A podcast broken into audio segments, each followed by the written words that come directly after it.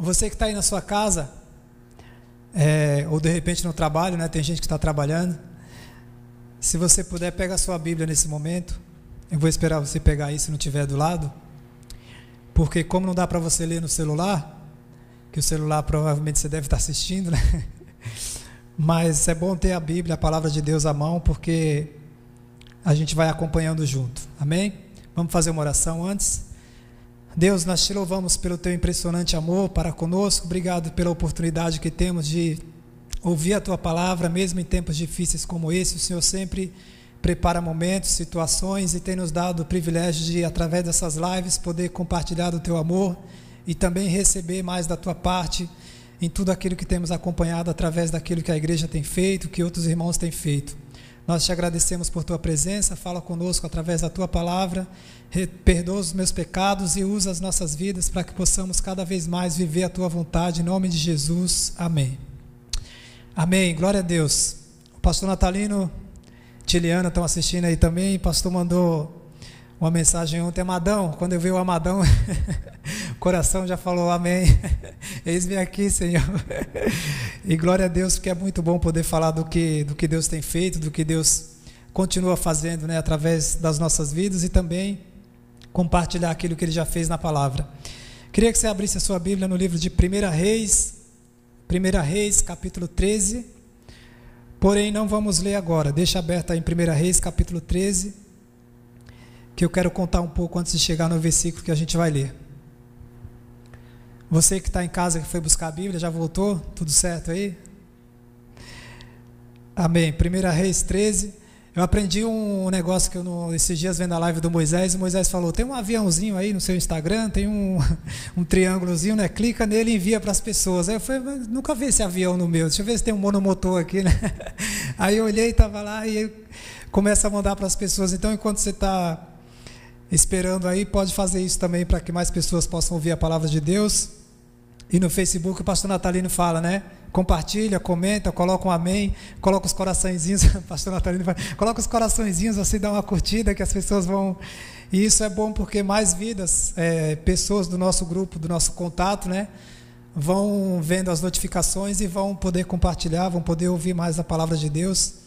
Às vezes a gente tem familiares que não conhecem Jesus ou que de repente está aí mais ou menos e tem a oportunidade de receber a palavra de Deus. Amém? 1 Reis, capítulo 13. Esses dias eu falei, na semana passada eu preguei aqui no, no culto de oração e falei, falei sobre não deixe, é, que a gente ia ter um, nesse momento difícil, a gente vai passar por esse momento difícil, mas para a gente melhorar, para a gente não voltar ao normal depois dessa crise, depois de tudo isso, mas voltar melhor porque a gente está buscando mais a palavra de Deus, a gente vai se fortalecer mais na palavra, com certeza vai voltar melhor. E Deus me deu uma frase para o te, texto de hoje que diz assim: Não deixe sua fé envelhecer. Então, não deixe sua fé envelhecer. Por quê? É, hoje a gente vê pessoas deixando a fé enfraquecer. Você conversa com alguns e aí você olha a situação, passa. Primeira semana era aquele entusiasmo, né? Não, fica em casa, está todo mundo em casa e tal. Não, tá certo. Na segunda semana, fique em casa, mas se precisar, saia. Na terceira semana, tem gente que precisa, não tem como, que depende de comércio, de, de lado financeiro. Eu tenho pessoas da minha família que ficaram sem trabalho e aí não tem dinheiro, não entra dinheiro para comprar o alimento para os filhos, e como é que fica? E aí você tem que, na terceira semana, já o pessoal, ó, fica em casa, mas tem que trabalhar. Então, é tudo, cada um tem a sua, a sua dificuldade, a sua necessidade, né? Eu fui cortar o cabelo com o irmão da igreja e aí eu passei lá, estava fechado e ele falou: Não, estou atendendo em horário marcado, porque o pessoal que cobra o aluguel, eles não estão preocupados de ficar em casa, ele quer que o dinheiro chegue lá na conta no final do mês, independente do valor. E aí você fala: Meu Deus, que situação, né? Porque é, o, um amigo meu falava assim que o cara do correio ele, ele sabe que, a, que o buraquinho da nossa porta ele empurra as, as continhas lá e não tem como. Elas chegam elas não pararam de, elas não estão ficando no correio elas em casa né? Elas estão chegando. Então a gente tem que pedir a Deus graça sabedoria mas às vezes as pessoas ao invés de buscar a Deus estão preocupadas ou sem saber o que fazer ou perdendo inclusive a fé. Eu vi infelizmente uma pessoa em Goiânia que se jogou de um prédio já desesperado, porque já deve estar com os problemas acontecendo. E aí é o que a gente vê, o lado emocional. Muita gente, infelizmente, vai acabar fazendo loucura se não conhece Jesus. E às vezes a pessoa, mesmo conhecendo Jesus, deixa a fé enfraquecer, deixa os problemas serem maiores do que, do que a palavra de Deus. Então, Deus me deu esse tema de não deixar a nossa fé envelhecer. Você que está ouvindo aí, que de repente não conhece, pode buscar para se fortalecer, fortalecer a sua fé. E a gente vê que Salomão, com toda a sabedoria que ele, que ele tinha, que Deus deu, com toda a riqueza, com tudo que ele teve, ele deixou a fé dele envelhecer. No final da vida ele se perde, infelizmente, acaba adorando Deus das mulheres que ele arrumou, e aí deixou com que tudo isso envelhecesse a sua fé. E aí Deus levantou um outro rei, que é Jeroboão, que está em 1 Reis, no capítulo 11, não precisa você abrir para a gente ganhar tempo. É, 1 Reis, capítulo 11, versículo 38, Deus levantou esse rei chamado Jeroboão, depois de Salomão, e Deus falou para ele assim: ó, Se ouvires tudo o que eu te ordenar, e andares nos meus caminhos, e fizeres o que é reto perante mim, guardando os meus estatutos e os meus mandamentos, como fez Davi, meu servo, eu serei contigo e te edificarei uma casa estável, como edifiquei a Davi, e te darei Israel. Então Deus chamou Jeroboão e falou: ó, se você ficar firme, você vai ficar tranquilo, eu vou cuidar de você como eu cuidei de Davi. Não diminua, não perca, não envelheça, não enfraqueça a sua fé. Obedeça que Deus vai cuidar de tudo, que é o que ele fala para a gente hoje, né? Porém, Jeroboão não vigiou, acabou depois com medo de perder a posição dele de rei, fez dois bezerros de ouro e aí colocou o povo para adorar ali os bezerros e, deixe, e falou para eles assim: ó, esse vai ser o seu Deus, o Deus que tirou vocês do Egito é esse aqui, ó. Agora vocês têm que adorar ele. Então ele sabia o Deus que, que mudou a história dele, que colocou ele como rei, porém ele não vigiou e deixou a fé dele também envelhecer.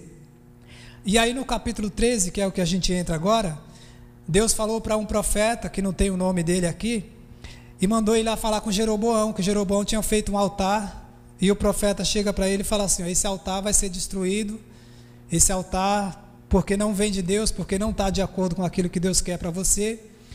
E aí dá uma palavra para ele e ele levanta a mão para mandar prender o profeta. Quando ele faz assim, a mão dele seca, ele vira uma estátua, mas só a mão, né? O corpo estava mexendo, mas a mão parada. E aí ele para e aí ele pede ao homem de Deus para orar por ele. Ora por mim para que eu possa ser curado, né? Aí o profeta ora por ele, ele é curado. Ele vê o milagre, ele vê aquilo que Deus já fez desde o ele viu aquilo que Deus já fez desde o passado e estava presenciando aquilo naquele momento.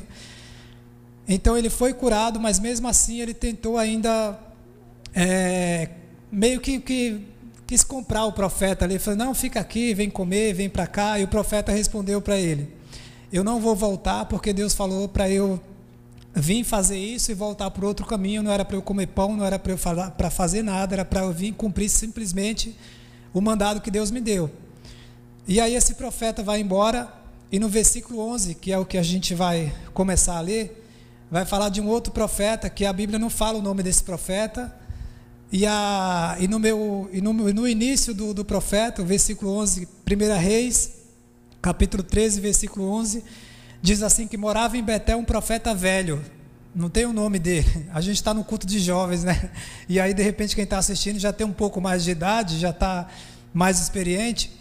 Mas aqui é muito engraçado porque a gente vê que esses, esses reis, tanto Salomão quanto Jeroboão, eles foram pessoas idosas, velhas, e desobedeceram.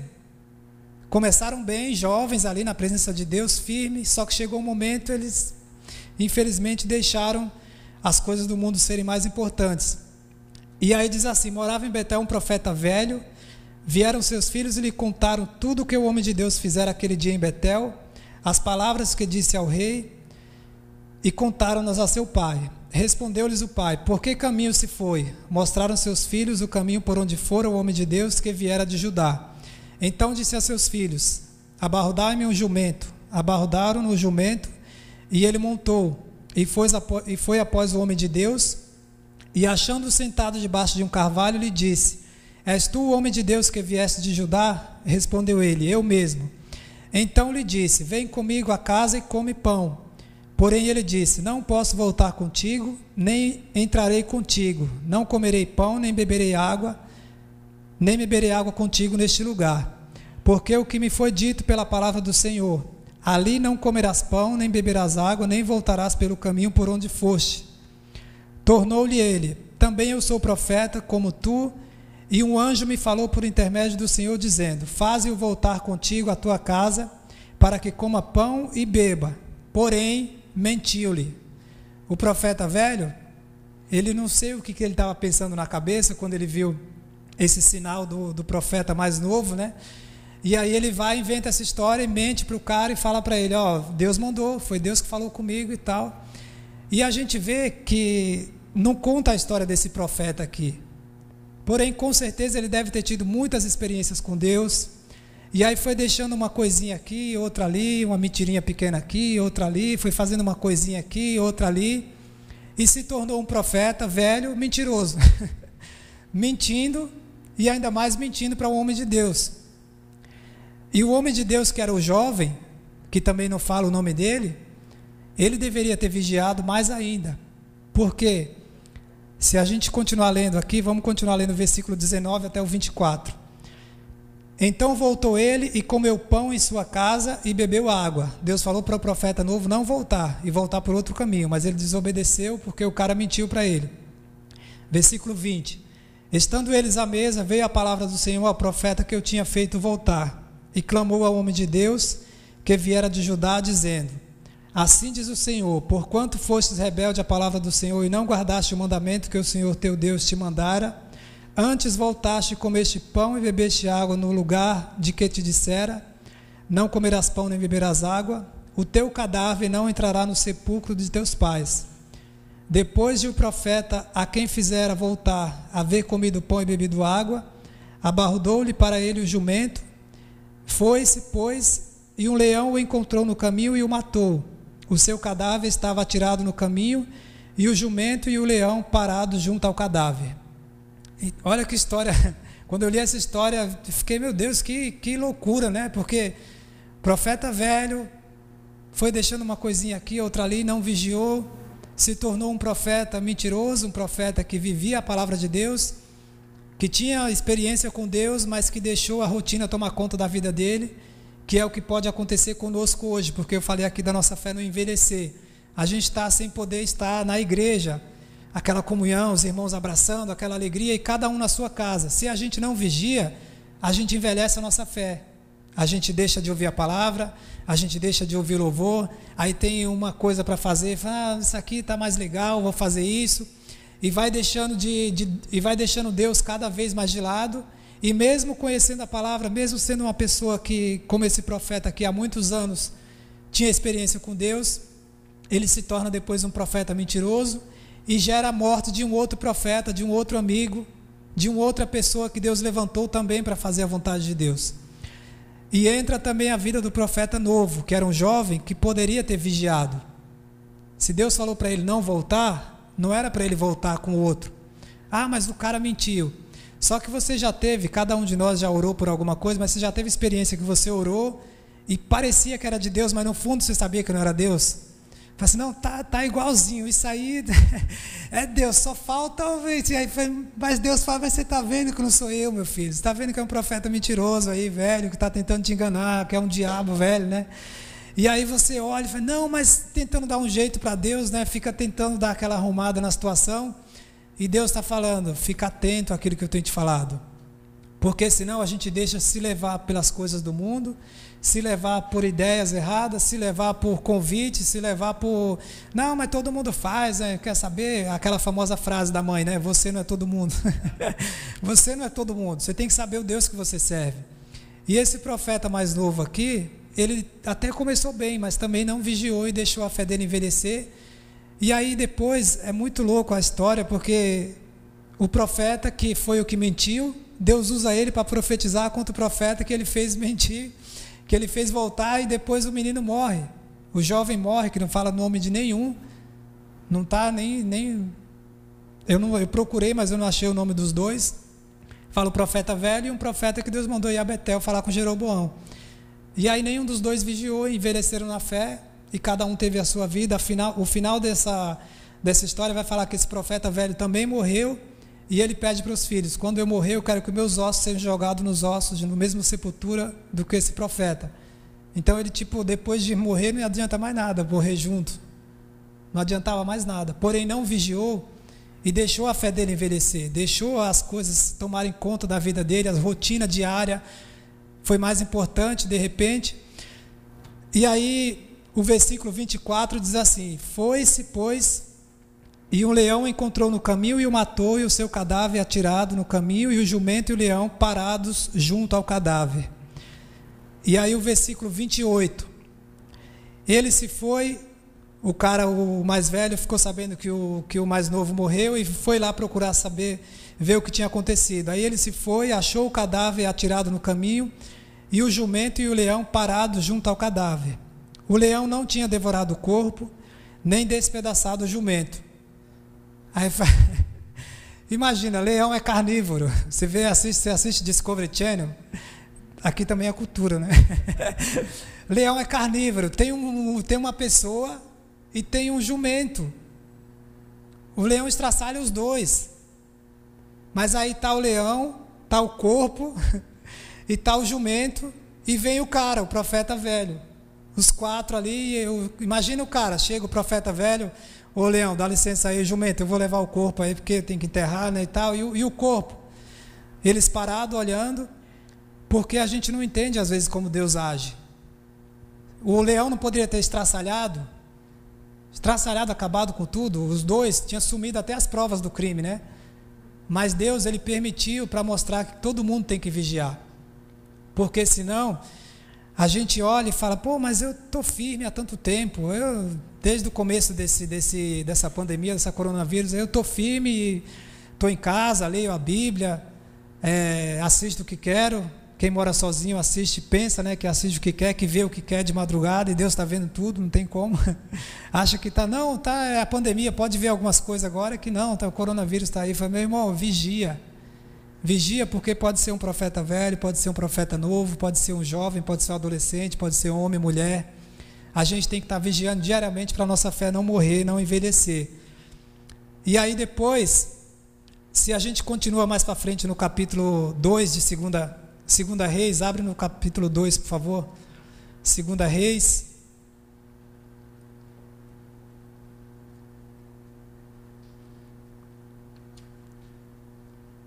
A gente vai ver um pouco da história de Elias, aqui no capítulo 1 mais à frente começa um pouco da história de Elias. E Elias era um cara também que firme com Deus, vivia na presença de Deus, teve aquela experiência com os profetas de Baal, que desceu fogo do céu e lambeu até a água, então um cara que todo mundo respeitava como profeta.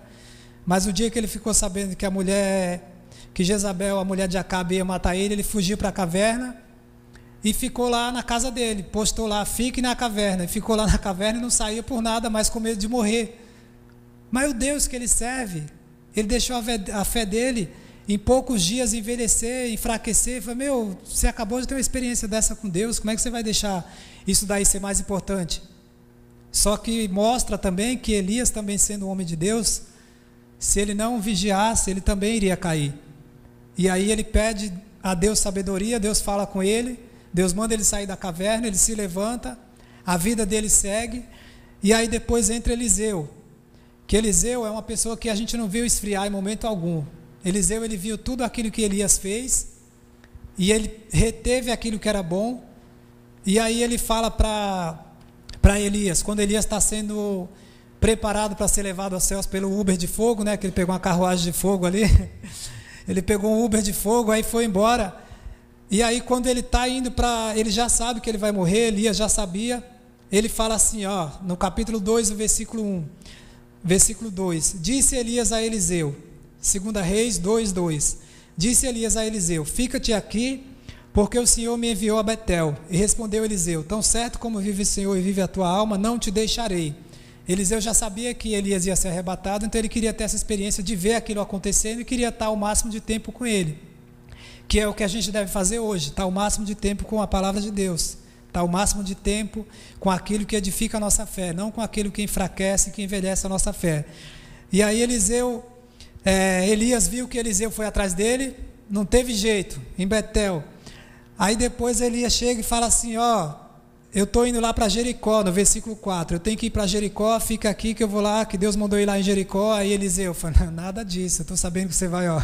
Eu quero ver, eu quero estar tá junto, eu quero estar tá perto, eu quero estar tá com a minha fé, na, tua, na minha fé firme. Aí ele vai atrás de, de Elias. E depois Elias chega e fala assim, versículo 6: Fica-te aqui porque o Senhor me enviou ao Jordão. E Eliseu falou o quê? Não, vou atrás. Então Eliseu não queria deixar Elias de momento algum. E é o que a gente tem que fazer hoje. Não pode deixar de, de buscar Deus em momento algum, porque qualquer dia, a Bíblia diz para aquele que pensa estar de pé, cuide para que não caia, porque pode acontecer com qualquer um de nós. Se a gente não estiver firme buscando a presença de Deus, a gente desanima, a gente olha a circunstância, a gente olha o coronavírus, a gente olha, olha tudo, olha a mídia, olha a circunstância, olha a dificuldade e deixa de acreditar naquilo que Deus tem para cada um de nós. Então Eliseu vai atrás dele e aí ele tem a experiência de ver de ver Elias sendo elevado ao céu. O versículo 11 é, versículo 12. Versículo 11. Indo eles andando e falando, Eis que um carro de fogo com cavalos de fogo separou um do outro. E Elias subiu ao céu num redemoinho. O que vendo Eliseu clamou: Meu pai, meu pai, carros de Israel e seus cavaleiros. E nunca mais o viu. E tomando as suas vestes, rasgou-as em duas partes. Então levantou o manto que Elias lhe deixara cair e voltando-se pôs à borda do Jordão. Aí Eliseu já conhecia o Deus que era o Deus de Israel, ele chega no capítulo, no versículo 14 e diz assim: Tomou o manto que Elias lhe deixara cair, feriu as águas e disse: Onde está o Senhor, Deus de Elias? Quando feriu as águas, elas se dividiram para um lado e para o outro, e Eliseu passou. Então Eliseu foi alguém que não titubeou, não, não teve aquele negócio de envelhecer, de fiquei desviado um tempo e, e voltei aí, né? Estou aí de novo nos caminhos do Senhor. Falei, amém. Tem gente que acontece isso, e glória a Deus que voltou a tempo. Porque tem gente que volta todo arrebentado, né? Cheio de problema. Tem gente que prefere pelo amor. Não, eu quero estar firme hoje, eu não quero esperar. Imagina, Jesus está voltando, e aí você vai desesperado, meu, tem um azeite aí para vender. Eu falei, não, tá tudo fechado, meu. Tá, tá, tudo fechado. Fechou, fechou os mercados tudo já, porque o governador mandou e não tem como. Tem azeite para vender, não. Quem tinha, tinha. E a gente tem que estar igual aquelas dez virgens, preparado, porque a qualquer dia Jesus pode voltar e falar assim, ó, vamos. Chegou o seu Uber de fogo aí, ó, vamos. Tem que estar firme, tem que estar preparado. E Eliseu, ele permaneceu firme todo o tempo. Aí no versículo 19, ele ficou em Jericó um tempo, e no versículo 19 diz assim: Os homens da cidade disseram a Eliseu: Eis que é bem sitiada, eis que essa cidade é bem sitiada, como vê o meu senhor. Porém as águas são más e a terra é estéril. Ele disse: Trazei-me um prato novo e ponde nele sal. Ele o trouxeram. Então saiu ele ao manancial das águas e deitou o sal. E ele disse: Assim diz o Senhor Tornei saudáveis estas águas, já não procederá daí morte nem esterilidade. Ficaram, pois, saudáveis aquelas águas até o dia de hoje, segundo a palavra que Eliseu tinha dito. Não dá para a gente ler tudo aquilo que Eliseu fez, mas eu só quero mostrar alguns pontos aqui de que ele não envelheceu a fé dele, de que ele teve aquela experiência com Deus, independente do antepassado dele, que teve lá de Salomão, de Jeroboão, de profeta novo, de profeta velho, de pessoas que às vezes estão do nosso lado que caem, de pessoas que voltam para Jesus depois de um tempo. Independente disso, ele permaneceu firme ali. Ó. Paulo fala para os Gálatas no capítulo 1, se não me engano: Me admira que tão depressa tenham passado a outro evangelho. Está passando dificuldade? Deus é o mesmo. Ah, mas essa situação está muito difícil, mas eu não vi Deus mudar até hoje. Então ele não vai mudar, ele vai continuar sendo bom, ele vai continuar sendo Deus, ele vai continuar plantando, ele vai continuar fazendo a gente colher aquilo que a gente está plantando hoje. Então, hoje, plante, busque, ore, faça aquilo que Deus quer para cada um, porque não fique como Elias, né, na caverna. Ah, meu, mas eu estou em casa, eu não sei o que fazer. Eu falei, meu, tem que fazer tanta coisa. Vai orar, vai ler a palavra, vai pedir sabedoria para Deus. Esses dias um amigo meu me chamou na semana que vem para participar de um para pregar para uns atletas que estão fora do país por aquele aplicativo Zoom que dá para reunir muita gente, né? E aí, quando não dá para fazer uma live, dá para fazer isso, dá para ligar no WhatsApp para alguém, mandar uma palavra para alguém, dá para estar tá orando por alguém quando você não estiver fazendo isso, dá para estar tá fazendo as coisas em casa. Eu falei para ele quando ele me chamou, eu falei, irmão, esse horário tá bom para mim que eu já acabei a faxina. Dá para você fazer um monte de coisa, mas não deixe a sua fé envelhecer. Preencha o seu tempo com aquilo que você pode fazer, mas em primeiro lugar buscai o reino de Deus e a sua justiça. Porque daqui a pouco esse tempo vai passar e você vai estar melhor na presença de Deus. Você vai estar mais firme, você vai estar querendo fazer muito mais. Tem gente que parece que está mais ativo hoje do que quando estava na igreja aqui. Todo mundo aí e tal. Você fala, meu, o cara está diferente, né? E é legal ver isso. É bom, é isso que Deus quer. É para isso, às vezes, que Ele permite alguns desertos para a gente crescer, não é para matar. É para a gente passar pelo deserto, dando glória a Deus, como Lázaro diz, né? Vou passando pela prova, dando glória a Deus, e vai crescendo. Porque a gente vai tendo experiência para passar para os outros, para abençoar outros, para que a nossa vida reflita a glória de Deus, para que o nome dele seja glorificado, como Moisés falou hoje, para que a gente seja luz na vida dos outros, para que a gente possa mostrar que vale a pena servir esse Deus que um dia mudou a nossa história.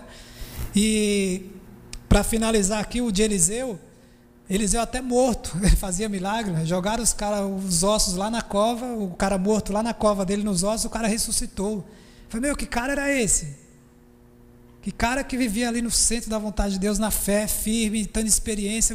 Ah, meu machado. Falei, que é isso, machado? Vem cá, machado, joga o pau lá que o machado vai subir de volta. Não tem dificuldade nenhuma. Eu vivo, eu sirvo um Deus. Ah, essa terra aqui está ruim, essa água aqui está salgada. Vem cá, dá um prato de sal aí que a gente vai resolver essa água. Meu, imagina a intimidade que ele, ele via Elias ter com Deus e ver tudo aquilo, né? Elias sendo arrebatado. E aí ele pega a capa de Elias e fala: ah, Eu vi que o Senhor é bom, Deus, então abre o Jordão para eu passar também, porque eu passei para o lado de cá, eu preciso voltar para o outro lado. E aí ele joga a capa, volta. Então Deus quer dar experiência para a gente. Esse período não é para a gente ficar desesperado, preocupado, sem saber como é que vai ser o dia de amanhã. Fala: Não, eu sei em quem eu tenho crido. O meu redentor vive. O seu redentor vive. O seu redentor vive. Você que está assistindo em casa, se vive, fala Amém.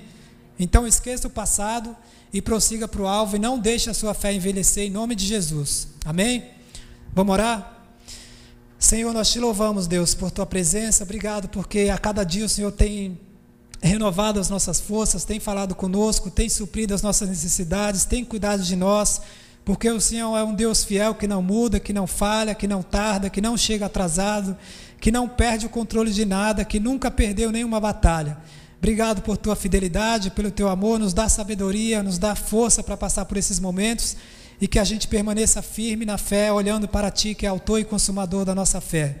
Eu te louvo e eu te agradeço por esse momento. Abençoa cada um que assistiu essa, essa pregação, que ainda vai assistir quando ficar gravado. Que o teu nome seja exaltado na vida de cada um.